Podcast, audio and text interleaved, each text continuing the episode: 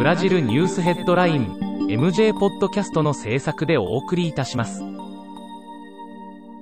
ブラジルニュースヘッドラインはブラジルの法事紙日経新聞の配信記事を音声で伝えるニュース番組です。ブラジルの社会政治経済に関する記事の見出しのみを抜粋してお伝えします。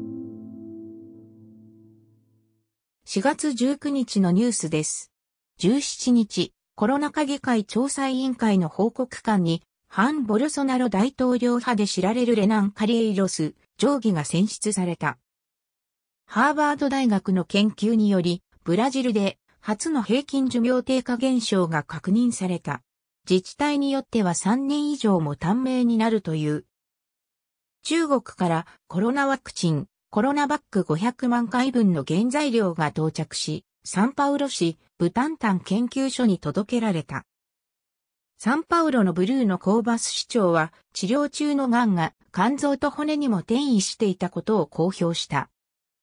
19日、ペトロブラス総裁にボルソナロ大統領指名の軍人、ジョアキン・シルバエルナ氏が就任した。日経新聞サイトでは最新のブラジルニュースを平日毎日配信中。無料のメールマガジン、Twitter、Facebook、Instagram から更新情報をぜひお受け取りください。ブラジルニュースヘッドライン